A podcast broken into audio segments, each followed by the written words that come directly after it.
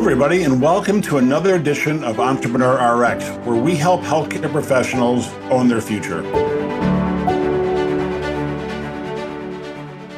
This week, I'm happy to welcome Dr. Sharon McLaughlin, who's a founder of the Female Physician Entrepreneurs and Sharon Mack Wellness. Sharon, really great to have you. You are a multidisciplinary entrepreneur, so welcome to the show. Thank you so much for having me. I have to say that I really appreciate when physicians step out of the box and do multiple things, such as you're doing. So, thank you for getting the voice out there and amplifying other physicians.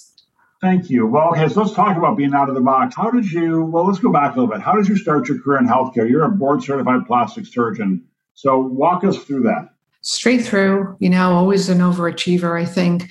Went to college, finished biochem in three and a half years, worked the weekends to pay for college. Always was like in a rat race before it was medicine was even a rat race. It was just, I guess, what this type of stress that I bring on on myself. So it wasn't a surprise went into medical school, decided to do surgery and then plastic surgery. And about 10 years in, I felt like I was getting really burnt out. I had since met my husband and I had a child. And that balancing act I found very hard. And I felt like I wasn't a good physician. I felt like I wasn't a good wife. And I definitely felt like I wasn't a good mom. So it really had me thinking, like, what is it? Like, what can I do? What can I give up? What can change? You know, we definitely had some marriage issues and, you know, a lot of deep thinking. Do I want to keep this marriage going? Not definitely didn't want to give up my daughter. So I knew that the practice, I thought the practice would be the easiest thing to change. So I ended up doing going into utilization management and then keeping a plastic surgery business on the side, really just limited to injectables. I wanted to get rid of that ER call and that kind of like, you know, let's cover, let's meet me in the ER. My child has a laceration, that type of like kind of more nine to five, if that was ever possible. And I will honestly tell you that when I was training, so many people had told me, don't go into surgery, you're a woman. And I really took offense to that at the time. But looking back for me, not all women, for me, it would have been better had I thought about other careers. So I'm sorry that I, I didn't think about that at the time. As far as my entrepreneurship journey, so many different things. When I was in plastic surgery, I thought about multiple streams of income. So it, I started with skincare, right? You know, to my patients. They liked it so much they wanted it delivered. That was mostly private label. And then I ended up manufacturing a line on my own. I had cancer when I was younger, so I had a hard time finding lingerie that looked good on me, you know, after mastectomies. So I decided to design a lingerie line. I didn't have any experience at all. I didn't do design school, but I'm telling you, if and when you want something, it's there. You just have to Google it. You have to network. So uh, we were in Long Island, not too far from New York City. So I was able to go in there. The fashion district was there. They have, you know, people willing to help you in the community. And the bottom line is there's always places to network. You just have to start increasing, widening your circle. When people say to me, How do I get started? Just plan it out. Think about what you really like to do. So, as far as my job goes, I'm doing utilization management now. I did that for a few years now. Wanted to do entrepreneurship. I never let go of that. So, I started the Facebook group, Female Physician Entrepreneurs, and it's been going maybe about four years now. It's growing. I like it. It's a great way to network again. And I always strongly encourage collaboration because I think that's the best way. You can go at your own pace, but you will go further if you network and you're working together. And you really, you know, as physicians, we're good at talking, we're good at speaking. And we certainly know how to talk amongst ourselves. You know, we consult with colleagues all the time. So reach out, do that. It's definitely going to move you along faster. So, what I'm doing. How many how many female entrepreneurs, physician entrepreneurs, do you have in your Facebook group now? Over seven thousand. Holy cow, that's amazing! And you started that just four years ago. Yeah, it's been, I tell you, if people ask me about it, we could go off on so many tangents here. As far as starting a Facebook group, to this day, I still believe that of all the platforms out there, because I'm on all of them, I still believe it's the one that has the best community when it comes to a group. So if you're looking to build a community, I strongly encourage doing a Facebook group. And people say, well, how do you, you know, without going in and spamming the other groups, like follow me in my group. Really, if you just add value, even four years ago, I can tell you, I posted every day and it was like crickets when nobody responded, were there were no likes, there were no comments. It felt uncomfortable. It really did. And still to this day, I will post and it doesn't get a lot of, you know, engagement. It's really testing is the bottom line. But if you take a community and you don't make it about yourself, if you make it about the community, it will grow because people like to feel included. They want to learn something, they want to grow, they want to network, they want to collaborate. There's got to be some value add that you're doing. It can't just be like me, me, me. You know, yes, it's my group, but posting about my group, it's never going to work that way. And I think that's a problem. And I think people want this overnight.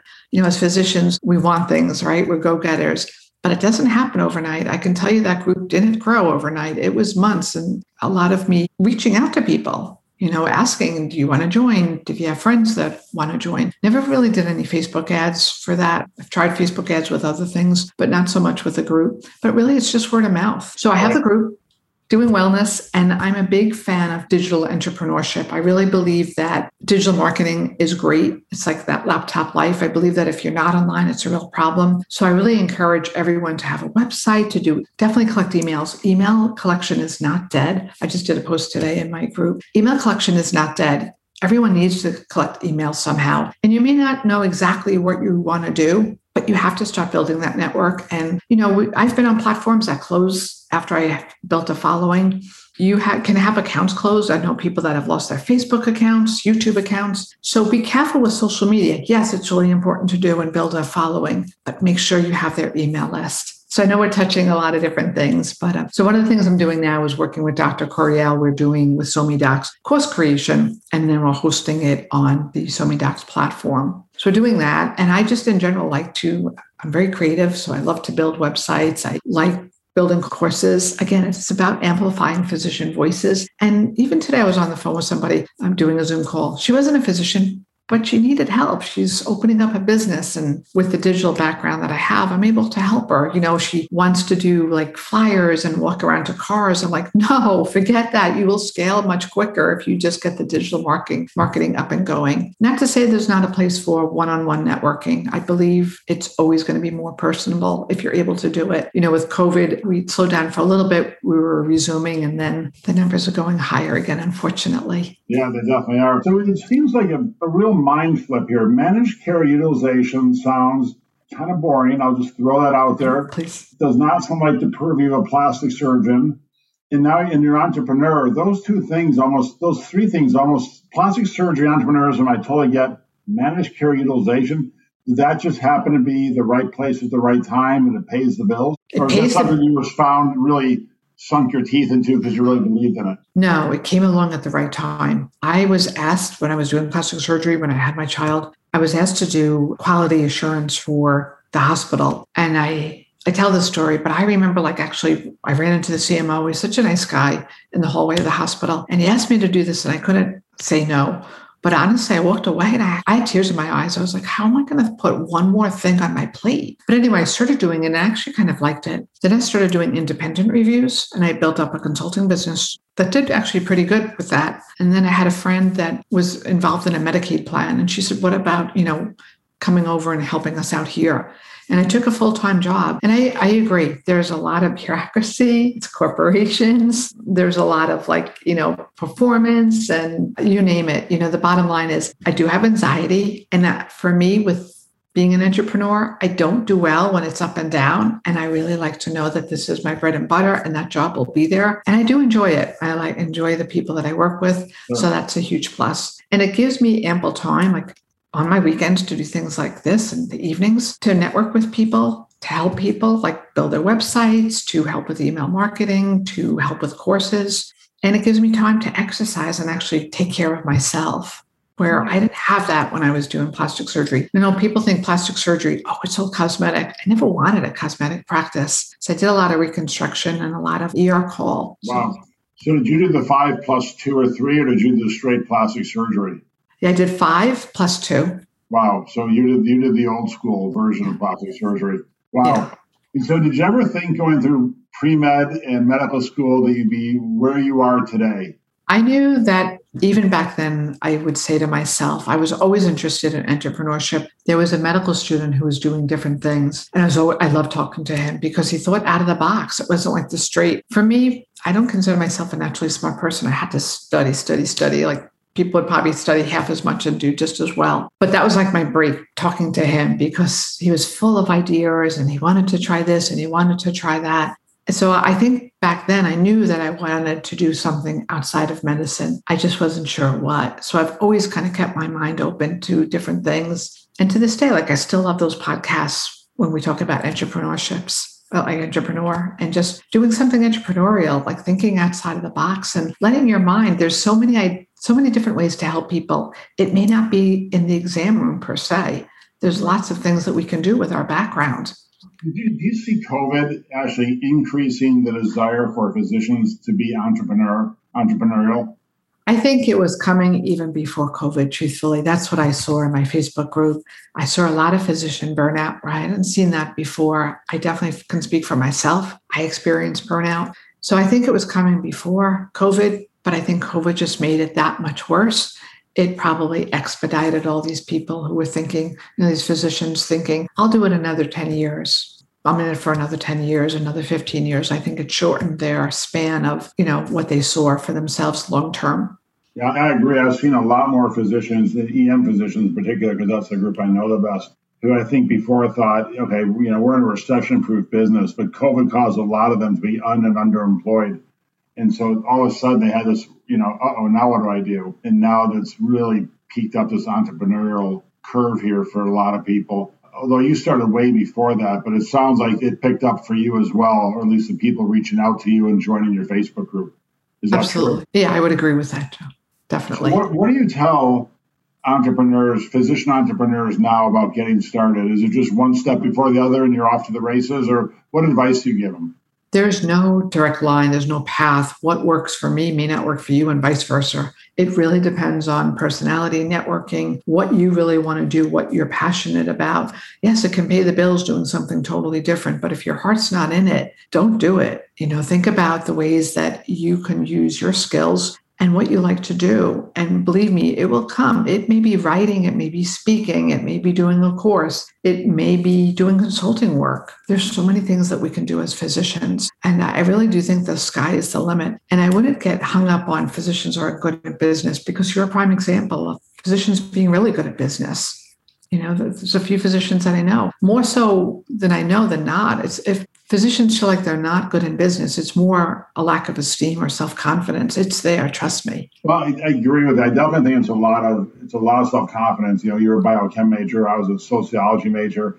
I was, uh, you know, do you want to have fries with your Coke major? And but none of us have business training, and so I think a lot of physicians, you know, the ones I see a lot of, mostly men, say, oh, I don't need that business course. I did, you know, I did great in organic chemistry. How hard can this be? And, you know, actually business kind of hard and you can get taken advantage of and it's not that easy. I think some people, you know, move into it very naturally and learn as they go, obviously like, like you did, and we're very successful at it. I think mine is a lot of years, a lot of gray hair, and a lot of school for me to bat with you.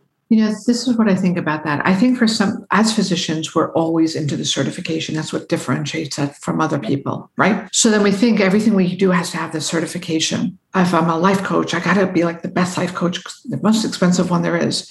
And I may have to have that MBA if I'm going to do business. And I agree with that to some degree, right? But then if you think about it, look at all the people, like if you ever listen to outside of medicine, like something like How I Built This or Masters of Scale, they don't have MBAs they're out there, they're doing their businesses.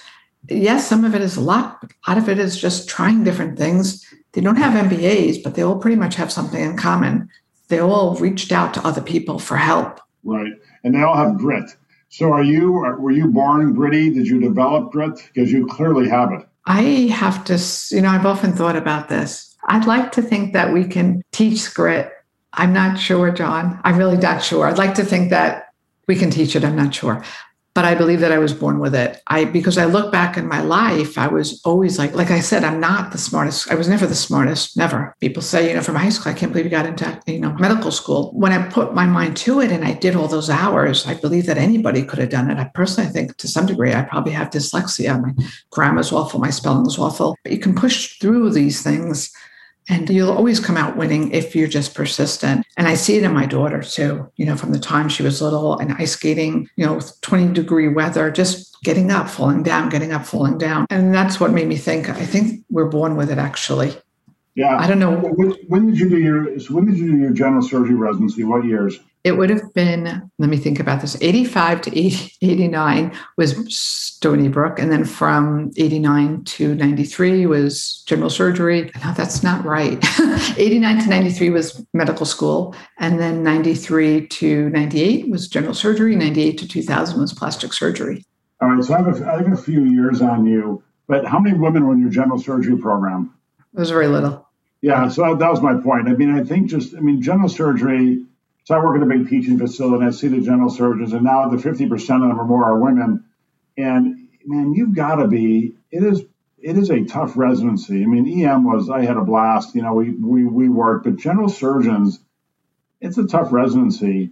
And I don't think it was kind to women. Now, maybe it was better when you did it, but when I was, when I was in medical school residency, man, they were rough on women. I think rougher than on the men. You had to be gritty to go through that and so coming out of there, I would think I can do anything. I mean, I survived these five idiots for five years. I can do anything. To some degree, I think it depends on our personality. I think I have imposter syndrome. I had it back then, you know, when people questioning me and, you know, yeah. being so hard and like that whip out and stuff like that. So it definitely brings feelings back of like imposter syndrome, like maybe I'm really not as good because they're saying I'm not as good. So I, you know, we think about imposter syndrome, it happens more so in females than males but I still have it no matter what. But I do believe that if you're persistent and you come from the heart, like I believe that's really important. I'm very much into honesty and integrity. That's always going to be important to me. You'll do fine. And I believe that sincerely. You know, there's there's people out there willing to help. Like if somebody called you, wouldn't you help them? Like that's your personality, John, just by talking to you.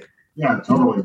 But it's funny about imposter syndrome, and I, you know, I agree. Women have it more than men do. But it's funny. So what I don't think people understand is even though you did, you know, plastic surgery, general surgery, medical school, even women as successful, even people as successful as you get imposter syndrome. And it's I, I don't think people understand that. It's alive and true. So many of us. I see it in my group. I would never want to like go into personal things with other people, but it's definitely in my group. It's a common theme in my group and they're all women physicians. Correct. Yes. Okay. Interesting. How do you think you ever get past that, or do you? I think it gets better. I think networking helps. I think, you know, maybe mentoring, coaching can help. I do. And just being surrounded by positive people that are going to uplift you and not tear you down. Do you think that's possible in in medicine these days? Let me phrase it differently. So there's a book called The Confidence Code. Have you read that book? I have not. So it's by Claire Shipman and Katty Kelly, and it's for, for women, and, and I read it. But what struck me in this book was they interviewed the most high powered women in the world. And to a person, they all had imposter syndrome, every every one of them. And it just it seemed so ironic to me. You know, again, I'm I'm a guy and I'm, you know, six four and I have gray hair. I walk into the patient's room. No one confuses me for anything but a nurse. Actually, one person did recently and said, When am I going to talk to the doctor? After a zillion years. I finally said, Oh my God, thank you. No one's ever said that to me. Finally, I get it. But, you know, for women medicine, it's always, you know, when's the doctor come in? Like, dude, I just did a rectal on you. You know, who do you think I am? I'm the physician. It's got to get old. But then you read this book and you're like, this is spans generations and continents and professions. And it's totally ridiculous. But it's here it is. I think you have to think, I pick my battles. And so we can focus in on so many things, right? Like we talk about like that life coaching model. Like what type of thought do we have? I don't care if I get called a nurse. I know I'm a physician. So that doesn't bother me. Maybe in the past it used to bother me. Sometimes I'll speak up and say something if somebody, you know, calls somebody doctor and then me by my first name. But at heart, it truly doesn't bother me anymore. It doesn't because yeah. I feel comfortable in my skin. Other things I can I can't think of anything off the top of my head. I think as we get older too, other things seem to bother us less, right? We really put things into perspective. Do you think being a physician today almost requires a certain degree of entrepreneurism to, to cover your bases, to give you an give you an out when you need it? Absolutely, John. I do. I believe in multiple streams of income. You don't have to have it, but you should certainly be aware of it. I'll tell you, even my daughter, she's 18 I told her to start investing. I'm like, if you start investing now, do you imagine what's going to happen by the time you're 30, 40, 50? You know, that whole thing about retiring early. I don't know what she's going to do. She's thinking pre med, but it's great to have options. it is, right? We all need options. So, to get back to your question, yes, I believe that it's really important to be entrepreneurial. I believe as physicians, certainly COVID, we saw this. You know, we never thought that we'd be losing jobs. Then you have the mid levels coming in too, which is, you know, competition with some jobs in primary care and other fields as well. There's a lot of things that physicians are going through. And I think it's imperative that we keep up with education, diversifying ourselves, and really networking. You know, it's funny. So I, you, you and I are very much alike, and and I say this all the time to, to everybody, but the physicians in particular, you have to have multiple streams of income because we were all so just in this box of medicine that if that box fails for some reason, I mean, you know, people are like, what do I do? I mean, I, have, you know, I know it's like I know no other skill, and, and like you pointed out perfectly, actually, there's a lot of stuff we can do with our background and education and training and grit so that's what I try to make sure physicians understand. But a lot of them are so stuck in this, hey, this is the only thing I know how to do. What if something fails, I'm kind of sunk. It's interesting. I would say invest too, right? Yes. One of the things that I'm doing, I don't know as far as you're investing, but I believe that if you have extra money or no, if you're making I hate to say decent money, but I believe no matter where you are, if your school loans are paid off or not, some people would argue that as well, start investing because that's going to help as well. It may go down the market, but it's so it's going to come back up. And the same thing with real estate. Just there are a lot of opportunities out there. Start investing. Yeah, so I agree, and it's funny I don't tell people that, but I but I've been doing it for years. Got the same perspective. You know, it's that dollar cost averaging. You're putting some money in every week, every month, and it, it will, can, you know, it, it, it goes up over time. You know, the S and P 500 the Dow Jones, it, it goes up. And if you can weather those downturns, great. But yeah, sage advice. Were you always like this? Because I have to tell you, it's kind of rare to, it's just kind of a rare sort of perspective for physicians, candidly, which is why we're talking, obviously. Okay. In all honesty, with the entrepreneurial, sh- yes, absolutely. With investing, no. I'm very conservative. I would go to Las Vegas and spend five dollars on the slot machines. I'm and I don't consider myself frugal either. I have no problem giving a 40% tip if we're out to dinner, donations. I'll be online at a grocery store and pay for somebody if I think they're having a hard time in front of me. You know, that I have no problem with. But I can tell you that I had extra money, couple hundred thousand, and I just left it in the bank, like at no interest. I was just too afraid to do anything with it. And I would watch that market. I was like at an all-time high. I was like, it's just going to go down. It's just going to go down. It never went down. It just kept going up. Meanwhile, my husband probably made, I don't know, he made serious like bank this past year with the stock market. And I wish I had done that. And now I'm just like, you know, enough is enough. And now he's like, no, now you're jumping too much in. I'm like, let's just see what happens. Okay. Because I'm going to continue working. And that's how I got into the real estate syndication because it's truly passive and I need that right now. I'm not yeah. so sure that I could be a landlord. I don't think so. So, what advice do you have for physicians who who are getting burned out, and there, I think that's at an all time. You know, they call it moral injury, and I once I read the definition of it, I totally get it and buy in. What advice do you have for them? Yeah, definitely invest. All right, definitely think about joining Facebook groups, network. I know I keep saying that, but um, you can't do this alone. And everyone's path to burnout is different. Everyone's escape from burnout how they got out of burnout is going to be different. But I'm telling you, there's so many people that have been down the path already that if you just reach out to people, it's going to be easier. There's so many different groups that are available, whether it's investing, whether it's doing courses. Those these are the things I'm most familiar with. There's so many things that you can do. There's so much that's free, so much, you know, that we have online that you can attend to. There's an investing one coming up. Just get in and start doing and take notes and think about what interest you? Like if you had time, what websites do you go to? What books do you read? Think about what you truly like to do in your spare time. There's physicians that are now doing yoga instruction. Like there's all different things. They're doing coaching. That's a big thing. They're doing consulting work. It really is the sky's the limit, but it has to be what you're interested in. Yeah, I totally agree. I mean, for me, being entrepreneurial was a hedge against burnout. So, I mean, I was in the ED till 10 o'clock last night and there are some days when you're like, oh my God, just shoot me.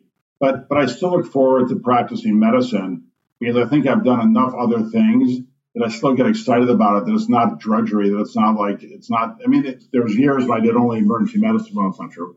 There's years when I did a lot of emergency medicine, but it never felt like someone was holding a gun to my head that I had to do it. And I think that for me really staved off burnout because there was a lot of months I'd work 20 to 25, 12 hour shifts a month, which now I would never do. But at the time, it was just what I had to do to make ends meet for different businesses. So, John, I was looking at your prior episodes. Did you ever do one on yourself, your story? No, I haven't. I, so I wrote, I've written some books and I'm always a bad example in my books. So I'm always like, hey, here's how I screwed it up. You know, you don't want to do that.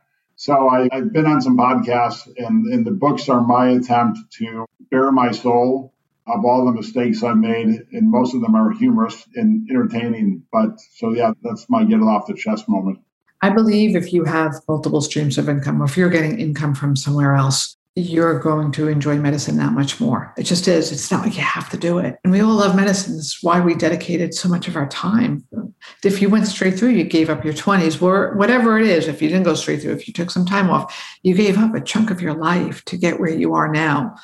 So, you know, don't give up on that. But just know that you may have to do some other things. The path is going to look a little bit different than perhaps you had planned out. And that's okay. Yeah. I mean, that's probably the best parting advice I've heard Okay, so last question. Where are we going to find you post pandemic? Is anything going to change for you? I think I'm going to do exactly what I'm doing now. I'd like to build up that group. I want to help other people. I think it's extremely important that people are business savvy. So I'm going to post more in the group about that and build up courses and build up websites for people because I believe in digital marketing. I enjoy that. That's probably my favorite thing to do because I believe in that laptop life. And you could be a physician on your spare time. You could work a business by a laptop through a laptop without actually being like in a brick and mortar. And that's something that most medicine, once you're doing telemedicine, doesn't offer. So Totally, totally agree with you. Well, Sharon, thank you so much. It has been a real pleasure to chat with you. You can find Dr. McLaughlin at SM McLaughlin, FMD, FACS at yahoo.com is her email address. And find out more about her at SharonMackMD.com and SharonMackWellness.com. And you can join Physician Entrepreneurs Facebook group. On Instagram, she's at Sharon Mack MD, and on LinkedIn, she's at Sharon McLaughlin MD. Did I get all that right? It's perfect. Thank you so much for today. Sharon, thank you so much. It's been a real pleasure. Thanks so much. Take care. Bye bye. Thanks for listening to another great edition of Entrepreneur RX. To find out how to start a business and help secure your future, go to johnshufeldtmd.com. Thanks for listening.